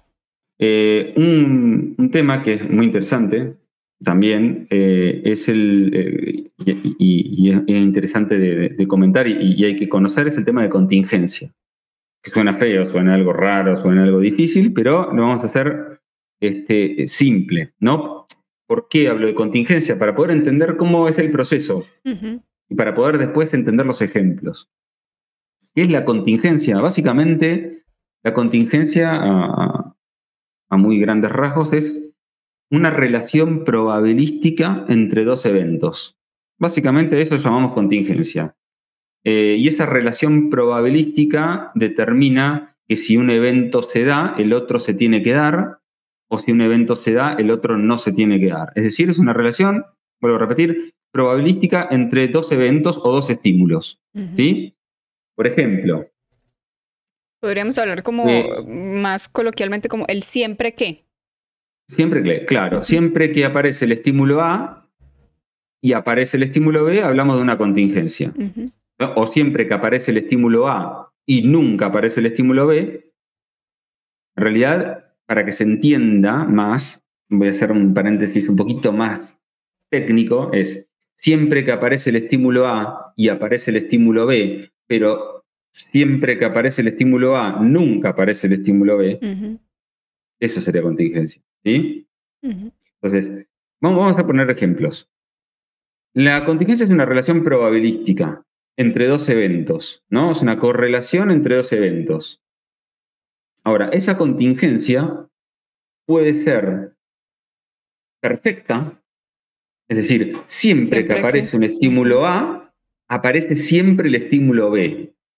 Y si nunca aparece el estímulo A, nunca aparece el estímulo B. ¿no? Es una contingencia perfecta. Podríamos decir que la cantidad de veces que se dé un evento A y un evento B es el 100%, hay una contingencia perfecta, pero en, probabilidad no se utiliza, en estadística no se utiliza el 100%, sino que se utiliza el 1. Una contingencia perfecta sería 1, de 1. ¿Sí? Ausencia de contingencia, es decir, que da lo mismo si aparece el A, B, eh, cuando aparece el A, aparece el B, pero cuando no aparece el A, también aparece el B, o cuando aparece o no aparece el A, aparece el B, y sería el cero. Así, no hay, no hay una contingencia, no hay una relación probabilística. Se da lo, da lo mismo que aparezca el A o el B. Entonces, cero sería la ausencia total de contingencia, lo que llamamos acontingencia, y la contingencia perfecta sería el 1. Y después tenemos distintos este, valores de, contingencia, ¿no? Una contingencia en donde el evento A predice el evento B de 0,98 tiene más probabilidad de que se dé que 0,20. ¿Se entiende más o menos? Y, eh, pensarlo un poco como a nivel matemático. Eh, a nivel matemático. Es, es, probabilidad, o sea, que sea positivo o que sea negativo, no en términos bueno o malo, sino en suma y resta. Claro, eso es una contingencia positiva, es decir, una contingencia que cuando aparece un estímulo A, probablemente hay muy probable, claro, muy probablemente aparezca un estímulo B. No importa los valores, olvidémonos, pero hablamos de una contingencia positiva. ¿Por qué? Porque la aparición de un estímulo A predice la aparición, aparición de un estímulo B, y eso es positivo. No de bueno, como dijiste vos, sino como claro, como una adición, ¿no? Es una, una conciencia positiva. Pero también puede darse que la aparición de un estímulo A predice la no aparición del estímulo B. Y ahí estamos hablando de una contingencia negativa. Porque resta. Resta la estimulación B. La primera hace que aparezca o predice la aparición y la otra predice la desaparición o la ausencia. Entonces, en la primera hablamos de positivo y en la segunda hablamos de negativo. ¿Se entiende? Entonces, y en neutro cuando no hay. Eh, claro, a ver, cuando el estímulo A o nulo predice la aparición del estímulo B, hablamos de una contingencia positiva. Cuando el estímulo A predice la no aparición del estímulo B, hablamos de una contingencia negativa. Cuando el estímulo A da lo mismo si la probabilidad de que aparezca A o no aparezca, perdón, B o no aparezca B es igual, hablamos de una contingencia. Sería cero. ¿Se entiende? O nulo. Lo más importante, claro, lo más importante acá es que se entienda el concepto de contingencia positiva, contingencia negativa y a contingencia. O sea, que da lo mismo. ¿Se entendió? Sí. Ahora bien, ¿querés explicar eh, a ver, ¿por dónde arrancamos con esto? Vamos a explicar el proceso de condicionamiento clásico de nuevo, con algún ejemplo, haciendo referencia a algo simple que es una contingencia positiva. Por ejemplo, el condicionamiento del clicker. antes de hablar de, sí, pero antes de hablar del clicker, hay que explicar qué es clicker y todo. Yo, ¿sabes con qué arrancaría, Mari? A ver si te parece, volviendo al ejemplo de Pablo. ¿Sí? y después vamos al clicker. Listo. ¿Entendés? O sea, para que se entienda bien. Eh, si querés lo, digo yo, lo de Pablo, y después habla del clicker vos, que eh, encima sos experta en eso. Listo, listo. Em, volvemos al experimento que hizo Pablo. Pablo lo que hizo fue, de forma muy sintética, él presentaba un estímulo incondicionado, que era la carne, que provocaba en el perro una respuesta incondicionada de salivación. Tras emparejar repetidas veces el sonido de un metrónomo o campana con la carne, se dio cuenta que el perro salivaba. Metrónomo, sonido más carne, el perro seguía salivando. Recordemos que el sonido no provocaba ninguna respuesta en el perro. Pero tras repetidos emparejamientos, el sonido se convirtió en un estímulo condicionado que provocaba la misma respuesta refleja, pero esta vez llamada condicionada, porque responde a un estímulo aprendido. Y ese procedimiento se llama condicionamiento clásico. Bien, ahora, ese procedimiento, es decir, la aparición del sonido de la campana, predice la aparición de la, carne. El estímulo incondicionado, ¿no? El estímulo condicionado predice el estímulo incondicionado. Bueno, esa predicción, esa contingencia, ¿no? Estímulo A, estímulo B. Es de tipo positiva, negativa. Claro, ahí sería positiva, porque siempre que sonaba el, metrónomo o el, sonido, llegaba la comida. O sea, siempre había, se sumaba algo al contexto siempre. exactamente, hablamos de ahí de una contingencia positiva, en donde siempre que sonaba la campana o el metrónomo, el perro aprendía a predecir que siempre iba a haber una ración de comida. Entonces ya el escuchar la campana salivaba. esa respuesta condicionada. Acuérdense, si saliva frente a la carne, respuesta incondicionada. Si saliva frente al metrónomo, respuesta condicionada. Pero la respuesta es la misma. Estamos hablando de una salivación. Ahora, ese tipo de contingencia positiva, ese procedimiento, tiene un nombre también. ¿Cómo sería ese nombre? ¿Cómo llamaríamos ese procedimiento? Excitatorio. Excitatorio, exactamente. O sea, el procedimiento excitatorio es un procedimiento por el cual un estímulo neutro se asocia con un estímulo incondicionado, transformándose en un estímulo condicionado. Es decir, cuando el estímulo condicionado predice la, aparición del estímulo incondicionado, ahí hablamos de un procedimiento de tipo excitatorio. ¿sí? Es una contingencia positiva. ¿Y qué pasa cuando el estímulo condicionado predice la no aparición del estímulo incondicionado? O sea, una contingencia negativa. ¿Cómo se llama ese procedimiento? Inhibitorio. Inhibitorio. ¿sí? Lo que, inhibe, ¿sí? el procedimiento excitatorio lo que excita es la respuesta, la respuesta condicionada. El procedimiento inhibitorio lo que inhibe es la respuesta condicionada. Supongamos que eh, cada vez que abrimos la lata de atún, estímulo condicionado, nuestros gatos se acercan, vibran su cola, salivan, respuestas, eh, respuestas condicionadas, ¿no? ¿Cómo adquirió esa respuesta? Por mecanismos de condicionamiento clásico de tipo excitatorio. Apetitivo, el, el, sonido del atún es un estímulo condicionado apetitivo que por procedimientos de condicionamiento excitatorio adquirió esa función de provocar esa respuesta condicionada.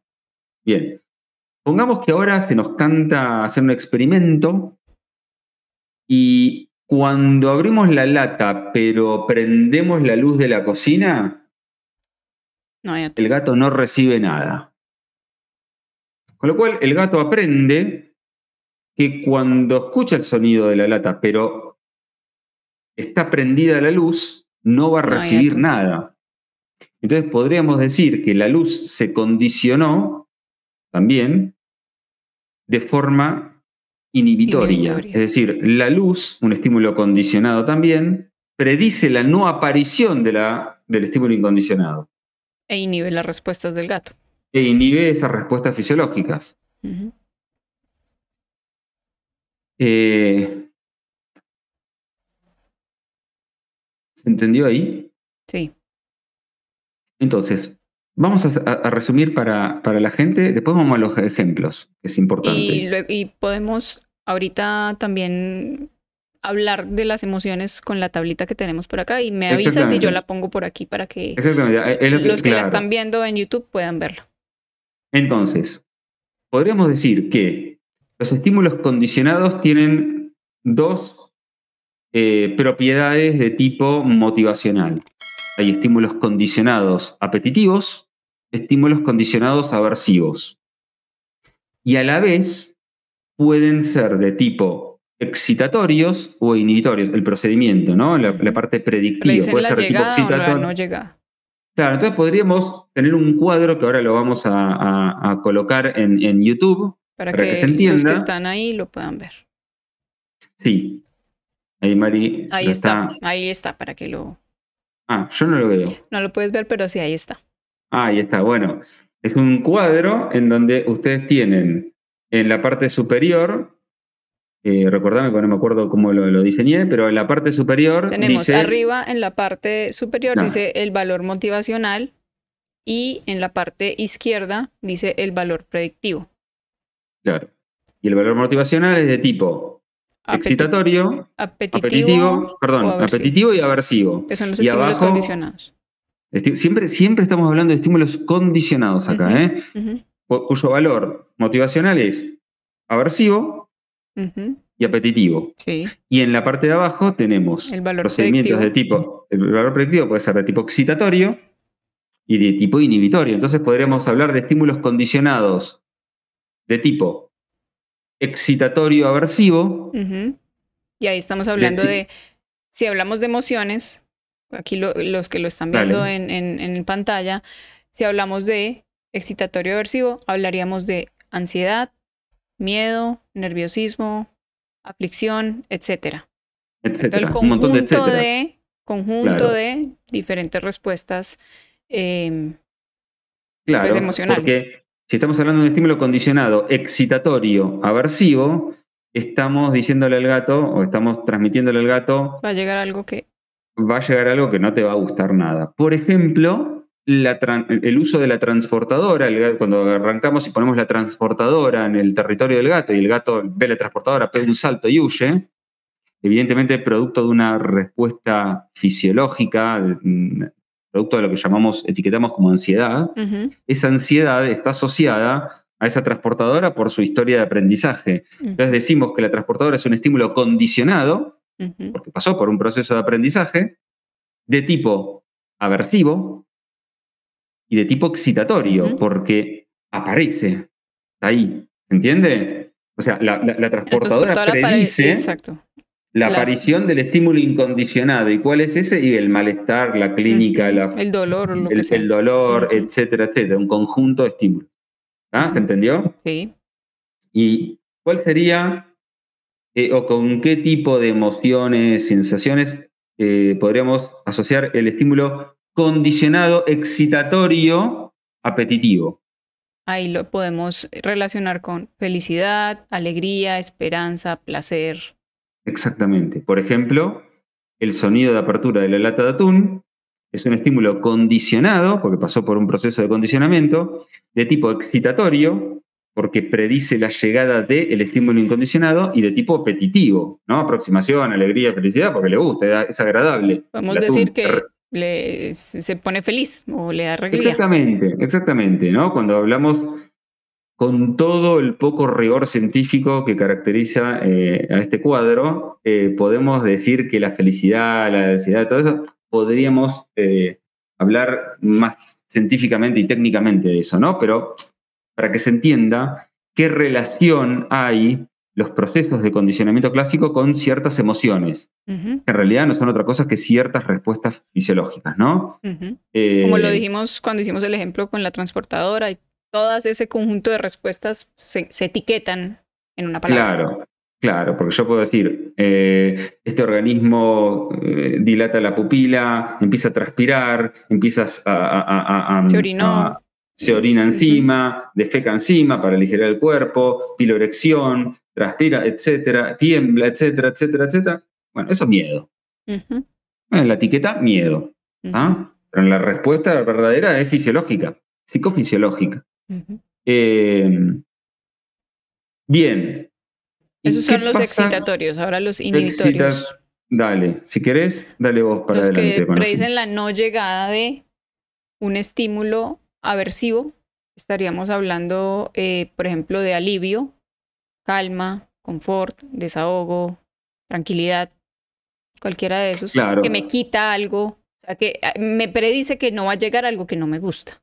Claro, exactamente. Un estímulo condicionado de tipo excita, eh, perdón, de tipo inhibitorio, Inhibitorio. aversivo predice que ese estímulo incondicionado aversivo no va a aparecer.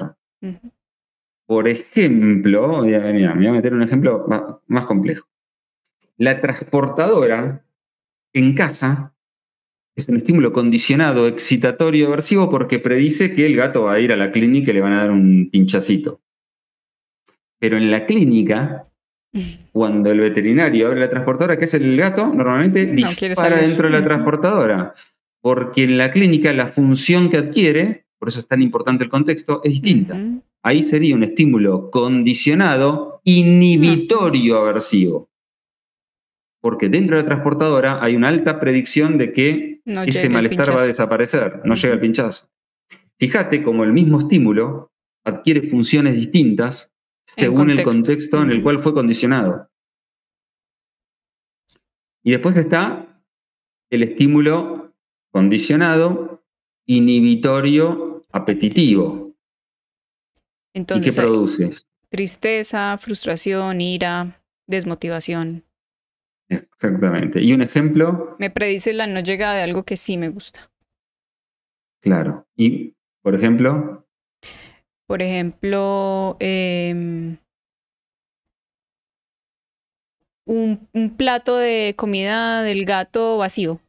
Exactamente. Típico en, razonamiento BARF. El gato terminó de comer y el plato vacío adquiere una función de estímulo condicionado de tipo inhibitorio apetitivo, lo que provoca frustración, ira y muchas veces terminan de comer y el van y le pegan al compañero gato al lado, ¿no? O empiezan a hacer cosas este, problemáticas. Muy probablemente esas respuestas fisiológicas tengan que ver con ese plato vacío, ¿no? Que predice que este, va, a haber un tiempo largo sin comer. Otro, otro ejemplo de un estímulo condicionado inhibitorio apetitivo es cuando el gato está con nosotros, papá, papá, papá, y de repente vamos a dormir y le cerramos la puerta de la habitación y no puede pasar. Entonces entran a demandar, entran a manifestar un montón de comportamientos producto de esas respuestas fisiológicas de carácter adversivo. ¿Por qué? Porque me cerraron la puerta. Y la puerta me predice que la joda se me terminó. Eh, dicho muy, muy burdamente. Coloquialmente. Entonces ahí tenemos qué relaciones tienen esos procesos ¿sí? y esos estímulos con respuestas fisiológicas y asociadas con, ciertas emociones, ¿no? Este, y, sí, recuerden que, estamos hablando directamente de emociones, porque por ejemplo en, el, en, el, en los ejemplos que hemos dado, pues de una u otra manera se está combinando el otro proceso de, de, condicionamiento que más adelante lo, lo hablaremos, que es el operante. Porque están siempre pues muy unidos. Claro. Aquí estamos hablando como traduciendo todo eso a las emociones. Claro, eh, vamos a poner un ejemplo para que se entienda. Vuelvo a la transportadora, que es lo que más este, uno, uno escucha. La transportadora, vuelvo a repetir, es un estímulo condicionado excitatorio aversivo que provoca en el gato ciertas respuestas fisiológicas desagradables, aversivas, asociadas con ansiedad, pero que el gato escape o evite la transportadora y no lo podamos agarrar, tiene que ver con otro tipo de aprendizaje que vamos a ver más adelante. ¿sí? Acá estamos hablando de respuestas reflejas, fisiológicas. fisiológicas. El hecho de que producto de la transportadora el gato escape y sepa dónde esconderse para que nosotros, sepa entre comillas, para que nosotros no lo podamos agarrar, tiene que ver con otro tipo de aprendizaje que se llama operante, que lo vamos a ver más adelante. Pero ahora estamos hablando del clásico, ¿no? de la parte fisiológica. Perfecto. Hernán, em, aquí quiero hacer como un paréntesis porque, eh, bueno, aparte de decirle a todos que se suscriban, que nos sigan, que le den manito arriba, se nos olvida decirlo y esto hay que decirlo, eh, que compartan y todas esas cosas mientras aprendemos a hacerlo. Em, recordarles pues que tenemos una sección en la que respondemos las preguntas y generalmente pues la vamos a dejar como hacia, hacia el final un poco para, para explicarlo con lo que hayamos hablado en el, en el capítulo. Entonces, eh, para que no olvides que lo tenemos aquí presente para responder algunas de las preguntas que tenemos. Está bien, si querés hacemos una cosa, Mari. Respondamos las pongamos ejemplos, más ejemplos, respondamos las preguntas y eh, todo lo que son fenómenos asociados con condicionamiento clásico los podemos dejar para otra, para otra sección porque eh, hay un montón de fenómenos que tienen que ver con condicionamiento clásico, que es, muy interesante de, entenderlos, y aparte los procedimientos también, ¿no? De entrenamiento basado en condicionamiento clásico, lo podemos dejar para más adelante, pero que se entienda la base, ¿no? Que es importantísimo. Así que, bien, algunas, algunos ejemplos que quieras... Eh, bueno, ya hablamos de la transportadora. Hablemos hablamos de, de atún por ejemplo, de uno que nos, funciona como, como percutor de, entrenamiento, lo que debe, debería ser previo a, un proceso de entrenamiento que es condicionar algún estímulo que prediga la llegada, por ejemplo, de algo que le gusta mucho al gato, para después utilizarlo en un proceso de entrenamiento y ahí estaríamos hablando, por ejemplo, del clicker. El clicker, para los que no lo conocen, no lo han escuchado nunca, es un aparatico que cuando tú lo oprimes hace clic, suena clic. No es nada más, no, no, tiene ninguna otra ciencia y que obviamente al principio pues es, es un estímulo incondicionado, el gato mm, para él no significa nada, ¿cierto? Se lo mostramos y no, no, no hay ningún tipo de respuesta. Es un estímulo neutro. Neutro. neutro. ¿Qué, provoca? En realidad, eh, en, los libros se suele decir que el estímulo neutro no provoca ninguna respuesta en el gato. En realidad lo que provoca en todos los organismos es una respuesta innata de orientación, de atención, a ver qué es ese ruido. ¿Sí? Pero es neutro. Sí. Listo. Eh, y luego de pasarlo por un proceso de condicionamiento, podemos lograr que este, este apartico prediga la llegada de, algo rico que le gusta al gato. Entonces, por ejemplo, eh, ¿cómo haría uno ese emparejamiento? Algo muy parecido al, ejemplo de los perros de Pablo. Entonces, uno podría eh, comenzar a hacer clic y después de hacer clic, entregar algo que al gato le guste mucho de comer, algo. Y volver a hacer clic y entregar algo que le guste al gato, clic. En la medida que eso se repita, que se haga contingente, vamos a lograr que eso se condicione y que ya después, con solo el sonido del clic, le prediga al gato que va a llegar eh, el premio, el estímulo apetitivo. Exactamente, eso es un procedimiento de condicionamiento clásico aplicado al entrenamiento, uno de los tantos. Eh, se utiliza el clicker, como vos decís, Mari, es un aparatito que es una chapita que hace un sonido muy característico, fundamental para el condicionamiento porque es más práctico tener eso encima para condicionar un determinado, una determinada respuesta que tener una lata de atún y entrar a abrir latas de atún cada vez que entrenamos un animal. Pero básicamente el funcionamiento es el mismo. El sonido de la lata de atún sería como el sonido del clicker. De hecho, las, las señales, en el entrenamiento las señales se, se, entrenan también por, por medio del condicionamiento clásico. Es que prácticamente todos esos tipos de señales más adelante vamos a hablar de lo que son reforzadores secundarios, se adquieren por medio de condicionamiento clásico. ¿sí? Ningún gato eh, vibra la cola de felicidad cuando escucha el sonido de un clicker. Salvo que pasa por un proceso de aprendizaje. ¿Entiende? Entonces, siempre, eh, aclaro algo importante. El mecanismo de condicionamiento clásico, como otros, es un mecanismo que existe, lo conozcamos o no lo conozcamos, es como una ley, es, una ley de aprendizaje y por lo tanto, conozcámosla o no la conozcamos o le demos el nombre inventado que querramos, como algunos enfoques hacen. Exacto. Básicamente se trata de condicionamiento clásico y está ahí, siempre va a estar ahí. El gato va a aprender por condicionamiento clásico, ya se trate de un aprendizaje, vamos a ponerle natural entre comillas, o un procedimiento de entrenamiento. Pero siempre están aprendiendo como nosotros también, por medio de condicionamiento clásico. Y otros más, ¿no? Pero el condicionamiento clásico es uno de ellos. Em, por ejemplo, otro eh, ejemplo que podemos dar sobre condicionamiento clásico es la aversión a la bandeja sanitaria. El gato rechaza el uso de la bandeja sanitaria. Muy probablemente por un, proceso de condicionamiento clásico. Aclaro, entre comillas, entre paréntesis, perdón. Proceso, mecanismo es el mecanismo natural de aprendizaje. Y procedimientos cuando nosotros implementamos ese mecanismo en post a un, a un determinado resultado. ¿no? Esa es la diferencia. Entonces, ¿por qué el gato adquiere una aversión hacia ponerle un determinado sustrato? Vamos a poner pellet. Y supongamos que eh, hay un montón de maneras, pero supongamos que el gato hacía pichín en su bandejita sanitaria, en su arenita, y de repente le agarró una cistitis. Esa inflamación le provoca dolor y cada vez que va a hacer pis, siente dolor. Siente malestar, dolor. Y bueno, ese dolor es un estímulo incondicionado aversivo y muy probablemente por medio de condicionamiento clásico, tras los emparejamientos repetidos, quede asociada a la bandeja sanitaria que se transforma en un estímulo condicionado excitatorio aversivo.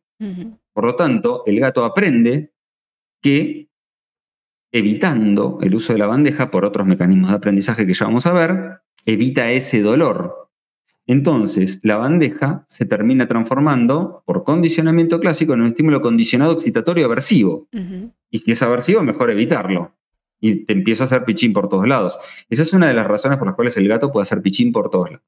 Una de las tantas razones. Pero, ¿por qué? Porque la bandeja se ha condicionado de forma aversiva a un evento que es desagradable, aversivo, que es el dolor, ¿no? El dolor sería el estímulo incondicionado, la bandeja, el estímulo condicionado, y la respuesta sería una respuesta condicionada, ¿no? Aprendida. ¿Qué, otro, otro ejemplo podemos? Mm, yo tengo aquí algunos de los que ya, ya dimos. Mm. Por ejemplo. Habíamos hablado pero para, que lo des tú, el de la versión al sabor. Bueno, la versión al sabor, es, hay todos estudios muy profundos sobre la versión al sabor, ¿no? sobre todo en terapia humana. Sí. Eh, básicamente, sí. Te voy a contar un caso que tuve. Eh, por alguna razón, el gato cuando comía su alimento balanceado tenía arcadas y vomitaba marcadas fuertes y vomitaba y vomitaba. Por lo tanto, empezó a adquirir una aversión a ese tipo de alimento, ¿no? Estamos hablando de conjunto estimular, no solo el sabor, sino la forma, la, textura, todo. ¿sí? Ya el, solo ver el, alimento, ya el gato vomitaba, provocaba arcadas y vomitaba. Estamos hablando de un estímulo condicionado y una respuesta condicionada. Eh, un error que tuvo el veterinario de ese gato en ese momento fue ir probando otros alimentos, sin ir a la causa. Mm. Entonces probó otra marca, el gato volvió a manifestar por generalización, estimular de respuesta, digamos, generalizó la respuesta. Parecidos. Estímulos, claro, eran tan parecidos que el gato volvió a manifestar, pero esta vez asociada con esa textura, con ese olor, y no comía. Mm. Aclaro, ¿no? Porque no solo me vomitaba y después no es que comía, no comía. Provocó un rechazo, una aversión al sabor. Y el veterinario volvió a probar otra marca y volvió a probar otra marca y teníamos un gato que ya no, probaba alimento. Bueno, ¿por qué mecanismos el gato adquirió esa aversión condicionada al sabor? Por mecanismos de condicionamiento clásico. Y si yo le doy una marca, otra marca este, esta piedrita, la otra piedrita, lo único que hago es generalizar la respuesta condicionada aversiva. ¿Cómo salvamos a ese gato? Porque lo salvamos con barf. Claro, dándole algo, Borramos muy del diferente a lo que había condicionado. Textura, gusto totalmente diferente. Bueno, hoy el gato está bárbaro y está comiendo barf. Yo siempre digo que la naturaleza es sabia. no, para sacarlo de ese, de ese mecanismo de condicionamiento, tenemos que eliminar completamente el, parecido, las dimensiones hacia el estímulo o los estímulos que se habían condicionado de esa manera, ¿no? Es un ejemplo de, aversión al sabor. Eh, otro ejemplo de aversión al sabor podría ser el siguiente, que después lo vamos a repetir cuando hablemos de contracondicionamiento, es yo le voy a dar este medicamento que es asqueroso, es vomitivo, es repulsivo, pero me dijeron que lo dé con un poquitito de atún que le va a gustar. O y el gato comía. Y el gato le encantaba el atún. Pero ¿qué pasa? O no es repulsivo, ni es asqueroso, ni nada por el estilo, pero es una pastilla que para dársela lo tengo que agarrar al gato, atarlo con cadena, abrirle la boca con una prensa y metérsela a la fuerza. Por lo tanto, el atún en esta secuencia de conducta, en, este, en este análisis, podría transformarse en un estímulo condicionado excitatorio aversivo. Cuando era excitatorio apetitivo. Sí, estamos hablando de contracondicionamiento, que es un proceso distinto, pero a lo que voy es que la función apetitiva de ese atún cambió. cambió el gato aprendió o adquirió una función distinta en función a que fue asociado con algo totalmente desagradable, aversivo, que sería el estímulo incondicionado en este, este análisis. Y bueno, el atún, que antes era apetitivo, cambió a aversivo. Eh, yo entiendo que algunos psicólogos estarán escuchando y me dirán, no, eso es un contracondicionamiento de estímulo incondicionado. Está bien, sí, sí, sí, lo sé, lo sé. Sí, algo de esto sé, conozco, pero eh, para que se entienda cómo eh, operan los, estamos mecanismos. los mecanismos de una versión al, sabor.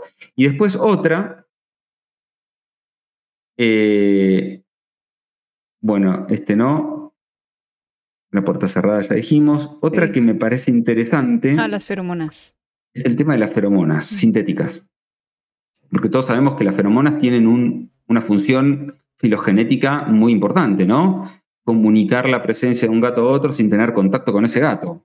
Eh, la selección natural operó de bastante, bastante bien en ese, en ese sentido, porque favoreció ese tipo de, esa forma de comunicación en donde el contacto gato-gato no aparece y evitamos dos gatos que se matan, ¿no? Estamos hablando de animales que naturalmente son bastante territoriales. Pero las feromonas sintéticas, bueno, muy controversial el tema de las feromonas, aclaro, ¿no? No me quiero meter en ese tema porque podríamos hablar algo entendido, o sea, no hay estudios súper concluyentes de que su función eh, sea la que dice ser. Eh, habría que analizarlo mejor, habría que tener más estudios. Están los fanáticos de la feromona que te van a. Que lo único que te recomiendan es eso. De feromona, que decía que hay estudios, que hay estudios, bueno, muéstrenlos. También hay estudios que no. Entonces no hay que ser tan, tan fanático en ciencias, ¿no? Hay que tener la mente un poquito más este, crítica. La realidad es que las feromonas también podrían funcionar por condicionamiento clásico. Es decir, ponele que yo utilizo feromonas sintéticas eh, colocadas en ciertas zonas donde el gato venía marcando con orina. Y observo que hay una disminución de la tasa de marcaje, haciendo la observación científica, ¿no? Corroborando que no haya otras variables de, que estén ahí metiéndose, eh, interfiriendo con el registro. Pero bueno, observo y determino que, a ver, sí, es verdad, eh, cuando yo rocío esa zona, el gato eh, marca menos sobre esa zona, uno marca. Bien podríamos asociar esas feromonas sintéticas con algún olor determinado, algún aroma, puede ser lavanda, valeriana, lo que sea, de tal manera que la función emocional de regulación emocional pase de las feromonas, estímulo incondicionado, a ese aroma, estímulo condicionado. Y el mismo aroma ya elicite una respuesta de valencia positiva y baje la activación del gato y por lo tanto la tasa de marcaje, sin usar feromonas sintéticas. Eso podría ser un procedimiento acá, ¿no? Pero podría ser una forma de, explicar cómo se puede utilizar este mecanismo en función de, ¿no? No es natural, pero ya me, adelanté a un procedimiento. Pero es condicionamiento clásico también. Porque estamos hablando de respuestas elicitadas, provocadas por un estímulo, ¿no? Eh, así que, si querés, pasamos a las, preguntas, de la gente. Tengo más, eh, pero bueno, ya los iremos analizando cuando veamos procedimientos de entrenamiento, ¿no? Exacto. Que, es lo que más nos gusta. Mm. Bueno, a ver, yo tengo por aquí la primera. ¿Cómo hago para que mis gatos dejen de hacer pis donde no hay baños? Están castrados hace años. Bueno, ¿querés responder vos?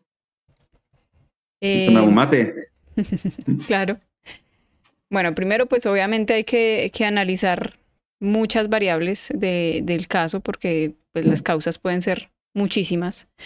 Em, la primera recomendación antes de, cualquier cosa a nivel conductual siempre es eh, algo veterinario, porque puede pasar, como lo que decía Hernán ahorita en el ejemplo, que el gato haya adquirido una aversión, un condicionamiento hacia la bandeja por algún dolor que tenga. Entonces, la primera eh, recomendación ahí es obviamente siempre veterinario y en esto hago mucho énfasis porque pues he tenido casos en los que mm, consultan y la primera pregunta es, ¿ya lo llevaste al veterinario? Y es, no, ¿y cuánto llevas con el problema? Dos años. Entonces ya son cosas que pueden llegar a ser eh, crónicas a nivel médico y que también a nivel de aprendizaje, pues ya llevan mucho tiempo si es, por ejemplo, algún tipo de, condicionamiento aversivo eh, hacia la bandeja. Entonces, bueno, eso. Em, que estén castrados o no, pues eso es una variable pero no necesariamente va a ser la causa. Entonces, además dice que están castrados hace años. Em, mm, bueno, no sé qué, otra cosa le podríamos recomendar ahí. No, entender algo muy importante es que eh, si bien ese tipo de condicionamientos de, tipo aversivos hacia el uso de la bandeja eh, puede tener una causa, un origen en un problema veterinario, por ejemplo, dolor, malestar, incluso articular, ¿no? Pero contextual también, como el ejemplo de, el ruido con el pequeño Albert. Claro. O sea, pudo haber pasado algún evento.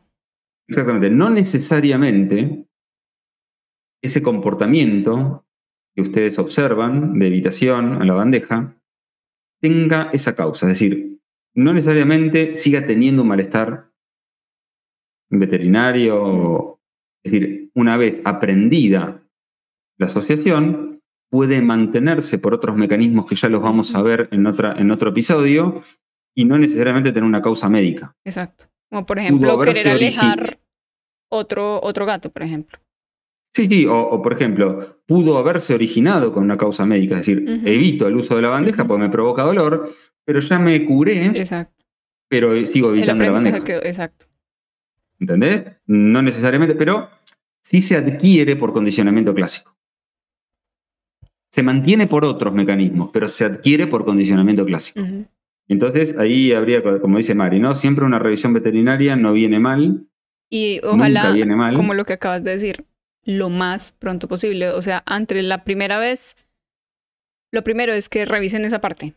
Porque lo mismo, o sea, el gato puede ser que al principio la causa fue médica, lo hizo afuera y exactamente se curó a la semana, ya le pasó, pero quedó con el aprendizaje. Y si ustedes no consultan, sino a dos años después, pues ya lo que tenemos es un sobreaprendizaje, un aprendizaje mucho tiempo que pues modificarlo va a tomar también mucho tiempo mucho más tiempo, porque estamos, como vos dijiste, estamos hablando de un sobreaprendizaje, ¿no? Y donde ya la conducta se volvió casi, te diría, un hábito. Exacto. Y es mucho más difícil de corregir que una conducta agarrada a tiempo, ¿no? Un problema de conducta como este agarrado a tiempo. Por eso hay que observar mucho, desde todo el tiempo, o sea, estar muy, muy observadores antes de, de también etiquetar al gato como, ah, lo está haciendo porque me odia, por, o sea, buscar causas por ahí eh, en el ambiente sin, sin antes observar. Sí, tiene ansiedad, tiene estrés, tiene esto, tiene lo otro, como si el gato fuera una canastita. O me fui y está bravo y se orinó por eso. Claro, claro, sí, sí, sí. Todas esas inferencias lo que hacen es este, bloquear el, datos, ¿no? Más reales. Exacto. Bueno, tenemos otra. Bueno, no, perdón, en la anterior no dije quién había hecho la pregunta. Esta vez sí. Anis Aniwis nos dice, ¿cómo hacer que mi gato deje de morderme? De se deja cargar y acariciar, pero muerde de la nada. Bueno, lo mismo, ¿no? Habría que evaluar la función de esa conducta, ¿no? Eh, podríamos decir, ah, no, no, conozco la historia, ¿no? Porque siempre estamos hablando de fotos, ¿no? Más que, más que el historial, pero si tenemos una persona que constantemente está cargando el gato, eh, levantándolo, de alguna manera, eh, no, con la no conscientemente en ese sentido, pero hostigándolo, y tal vez el gato aprendió que ciertos comportamientos alejan a la persona. Si, si vos me cargás, me cargás y yo no quiero irupa, no quiero irupa, y de repente te muerde y vos me soltás, y bueno, la próxima vez te voy a morder. O te, o te empieza a evitar o te, evito, te veo venir, mejor me, las pico.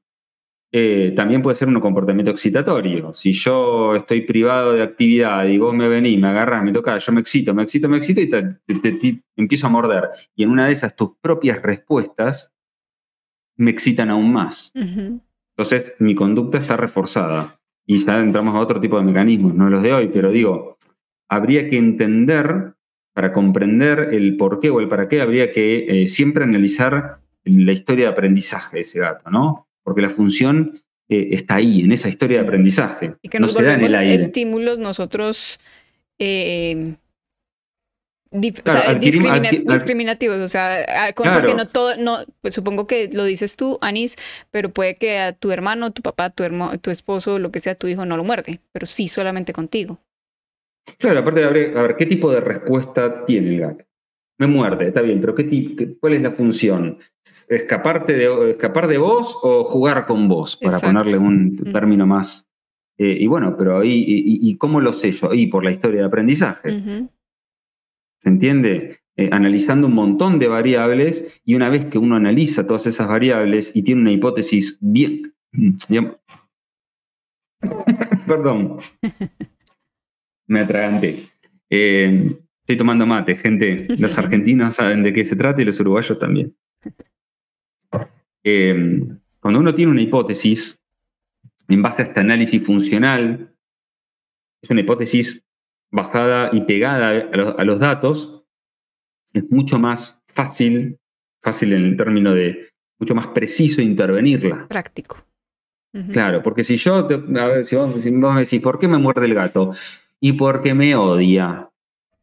Bueno, también porque se comunicó telepáticamente con enanitos verdes de Marte y yo puedo inventar la hipótesis que quiero. Lo que pasa es que cuanto más alejada de los datos está esa hipótesis, menos precisa es. Entonces, cualquier posible de probar también. Sí, aparte las intervenciones no sirven para nada porque vos ¿qué, ibas, a intervenir? ¿Vas a comunicarte telepáticamente con los enanitos verdes? Digo, la hipótesis surge de un análisis funcional, es una metodología científica muy pegada a, los datos y en donde eh, generalmente las, intervenciones suelen ser bastante precisas. Em, así que yo lo que le diría a, nuestro Anis, Anis, Anis es, primero investiguemos la historia de aprendizaje. Eh, estamos constantemente queriendo agarrarlo, queriendo agarrarlo. y el gato tratándose repetido en el tiempo. Claro, tratándose de zafar. O es un gato que de repente está tranquilo, lo acariciamos, lo acariciamos y empieza a morder, a morder, a morder y nosotros lo rechazamos y sigue mordiendo y se excita. Vemos que se... Y bueno, ahí cambia la función. ¿Sí? Este, cambia la función de conducta, de respuesta. Acuérdense que la función sería como el rol, ¿no? El papel que cumple la conducta en esa secuencia. ¿Para qué? claro, el rol, claro. ¿Sí? Listo. Y por último tenemos Cat Moleiro. Dice, temas de viajes, miedo a la lluvia, introducción gato nuevo. Podríamos hablar de, miedo a la lluvia. De miedo a la lluvia. Bueno, el miedo a la lluvia. El miedo a la lluvia, bueno, eh, primero hay que evaluar si estamos hablando de ese tipo de respuesta emocional, ¿no? Porque tal vez eh, un gato que mira algo y abre los ojos, nosotros lo podemos malinterpretar como miedo y ahí no hay ningún tipo de, ese tipo de respuesta, ¿no? Hay, que evaluar bien si se trata de eso o no, de forma mm, objetiva, ¿no? De forma más operativa. Ahora, cualquier miedo se ha adquirido por estos mecanismos y cualquier miedo se va a modificar implementando mecanismos de condicionamiento clásico. Eso pasa con terapia humana, pasa con eh, cualquier organismo, ¿no? Y por, por supuesto que hay que consultar con especialistas que conozcan a la perfección la implementación de mecanismos de condicionamiento clásico o de estos procedimientos, porque si lo hacemos mal, puede pasar que tengamos un, pequeño Albert que termine o peor o nunca... Ya con miedos más exagerados. o, con, miedos más generalizados.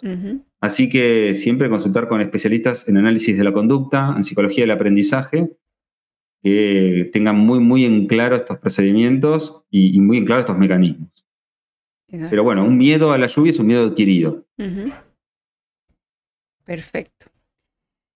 Bueno, em, creo que hemos podido cumplir con, bastantes cosas que queríamos hacer.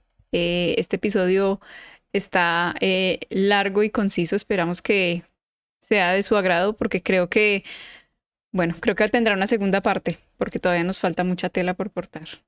Nos hace falta hablar de todos los fenómenos que... Sí, con ejemplos, con ejemplos y, también la, la parte más importante que eh, vamos a ir viendo incluso en, episodios distintos, que son los procedimientos, las técnicas de modificación de conductas basadas en condicionamiento clásico, pero como las técnicas están basadas en distintos tipos de aprendizaje, eh, no es uno solo, la idea con Mari fue este, que veamos condicionamiento operante también, que es la otra forma de aprender, son tres, condicionamiento clásico y condicionamiento operante son muy importantes y me parece que este, ahí va a quedar como la base bien clara para después entender un montón de cosas, de procedimientos, de ir haciendo zoom, lo que Exacto, haciendo zoom como a diferentes situaciones, contextos, circunstancias o conductas. Y en la medida que pasen los episodios, si bien esto no es una formación, es un podcast, el hecho de que los oyentes empiecen a incorporar este tipo de eh, lenguaje, eh, a entender este tipo de mecanismos, es como la Matrix, ¿viste? Es como empezar a entender verdaderamente el comportamiento de un animal este, en, su base científica, ¿no? Este, y, se le, y entender eso es abrir los ojos literalmente hacia un, hacia otra dimensión. hacia otra dimensión eh, muy, muy interesante. Sí, entonces, bueno, eh, les agradecemos mucho que hayan estado por aquí eh, el día de hoy.